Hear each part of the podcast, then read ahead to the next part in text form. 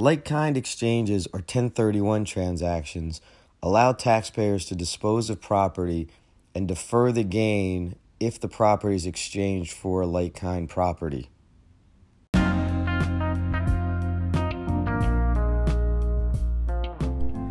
Welcome to the Accounting Tips for Entrepreneurs podcast. My name is Jeff Skolnick, and I am a CPA with 35 years of experience working with small business owners, entrepreneurs, and network marketers on how to make their business more successful by understanding how taxes can work in their favor and not hurt their business. Each and every week, I'm going to come to you with short, quick, and helpful tips on not only how to make sure you are doing everything possible to minimize your income tax liability, but also how to create the income for your business that you truly deserve.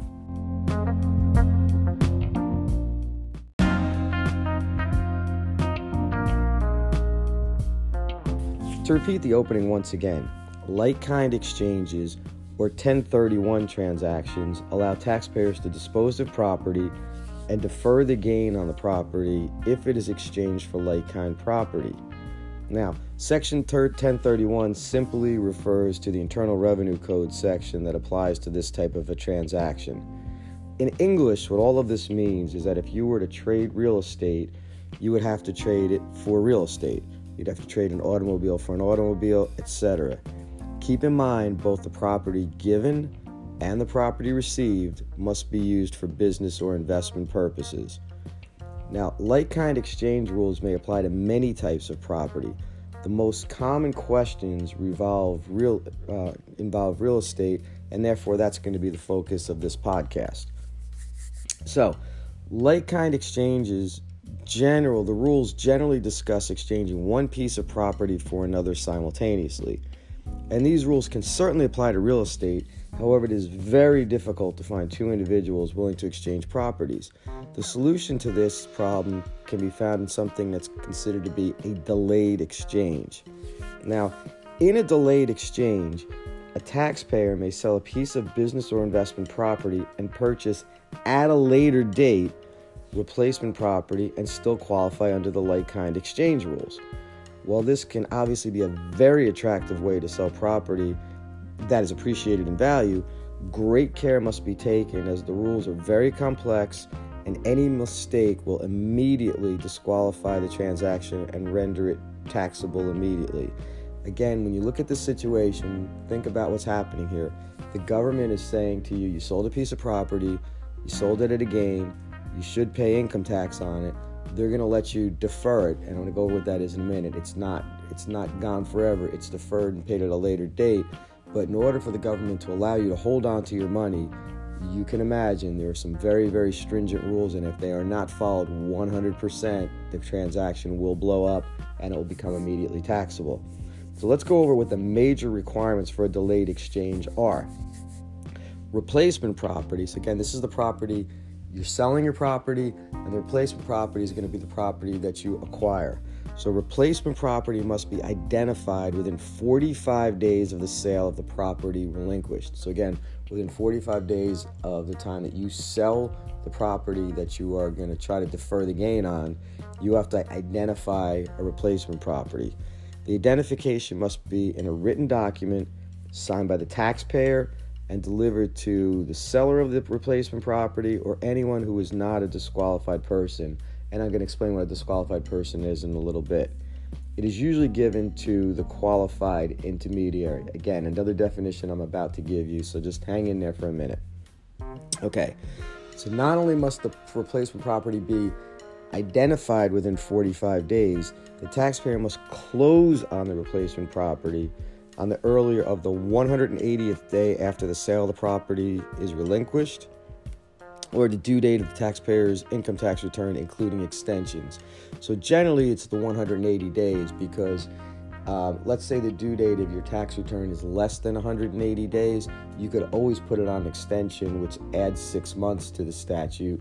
So the earliest is, is, is 180 days. But those two rules are vitally, vitally, vitally important. Again, once you sell the property that you're trying to defer the gain on, you have to identify the replacement property within 45 days and must close within 180 days. Uh, that's not six months, it's not 183 days, it's 180 days. And again, if these rules are not met, um, there are major consequences. Okay, now I want to get into the third rule that has to be followed. Again, first one being the 45 day rule, second one being the 180 day rule. The third rule is the taxpayer cannot receive the money from the sale of the relinquished property. In most cases, the proceeds of the first sale are held by a qualified intermediary until they are needed to close on the property. Um, and while there's no requirement to use a qualified intermediary, the taxpayer is not allowed to use anyone who has had a financial relationship with the taxpayer in the last two years. These become those disqualified people that I discussed. This rules out the current attorney, accountant, investment banker, broker, or real estate agent. So, again, each of these individuals is considered to be a disqualified person. Qualified intermediaries are people that are used to these transaction and transactions, and this is what they do.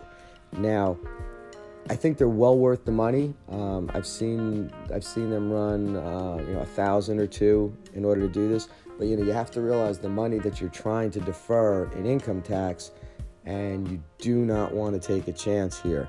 Now, one thing to be a little bit concerned about with qualified intermediaries, at least on, on, on, a lot of information that, that I've heard over the years, is there's very little regulation on these people. So you want to do your own research, make sure you get somebody who's reputable and bonded because um, you don't want your qualified intermediary uh, declaring bankruptcy and you losing your money. So you want to make sure, again, that they have a good reputation and that they are bonded. Now, the purchase price of the replacement property must be at least as much as the sales price of the property relinquished, or a portion of the gain will not be tax deferred. So, in other words, let's say you sold one property for 800,000 and you identified a second property. As long as it was 800,000 or more, you could defer the entire gain on the first property. Let's say the second property you bought was only $700,000, there would be a portion of the of the gain that would be considered to be taxable and there's a a long computation and I'm obviously not going to go over that now, but it's just something to keep in mind. And again, I'm going to reiterate if any of the above provisions are violated, the transaction will become immediately taxable. So, it's important to keep in mind that although the rules for what qualifies as a like kind real estate um, are liberal, neither personal residences nor vacation homes will qualify. These types of properties may be converted to business or investment use. However, this usually requires significant time, you know, approximately a couple of years. In other words, if you took your individual residence or your vacation home and you turned it into an investment property, you know, a rental, you could then use it down the road within a um, delayed exchange, but you can't do that immediately. So you wouldn't be able to do that and then try to qualify that property within 180 days. So again, you're going to have to make sure you plan this type of a transaction out in advance. I mean, literally, I have had people. I remember a phone call I had years ago where a woman called me, had sold a property, um, and I did some work for her brother, and she called me and said, "I want to do one of those tax-free exchanges." I just closed on the property, and I basically I asked her. I said, "Did you receive the money?" She said yes, and I told her the transaction was over. I mean, it's it's obviously it's a cold reality, but it is what it is. So, again, like I said, keep in mind these properties. You know what is considered like real estate is fairly liberal, but again, can't be personal or vacation homes. And if you try to convert either those to business or investment property, you're going to need some time to do it. So that's not going to qualify within the 180 days.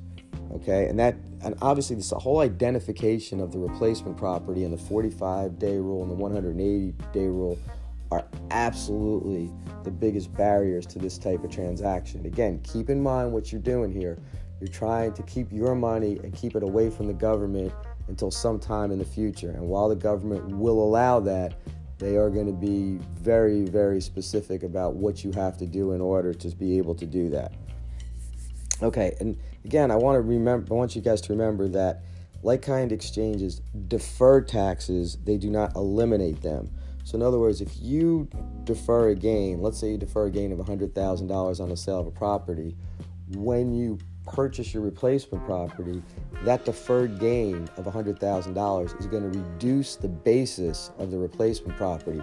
So when that replacement property is sold, that deferred gain will be taxed at that time unless the taxpayer enters into another like kind exchange. So, in addition, there are a variety of other factors that may come into play, and this podcast is meant to just give you a basic overview of how the law works. So, again, the rules on like kind exchanges are complex and very stringent. And, and as you know, I've, I've, used these terms a number of times as I've gone through this podcast, and that's because I just want to stress how important it is to do this 100% correctly. However, if the rules are followed 100% correctly, this can be well worth the time and effort. Again, if the rules are not followed 100%, uh, they will destroy the transaction and deferral will be disallowed and the transaction will become immediately taxable. It is, of course, vital that the taxpayers seek the advice of tax professionals that are familiar with such transactions because they usually involve fairly large dollar amounts. And again, unless the law is complied with 100%, they will not work.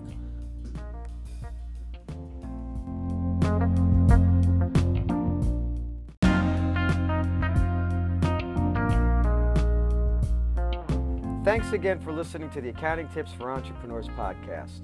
If you could please head over to Apple Podcasts, iTunes, or Spotify and leave me a five star rating and write a review. Also, please connect with me on social media. If there are any tax or accounting related topics you would like me to cover, please don't hesitate to reach out and let me know. If you are that small business owner or entrepreneur that really wants to learn more about how to minimize your tax liability and maximize your income, just head over to www.jeffcpaworld.com and I'll see you over there. Have a great day.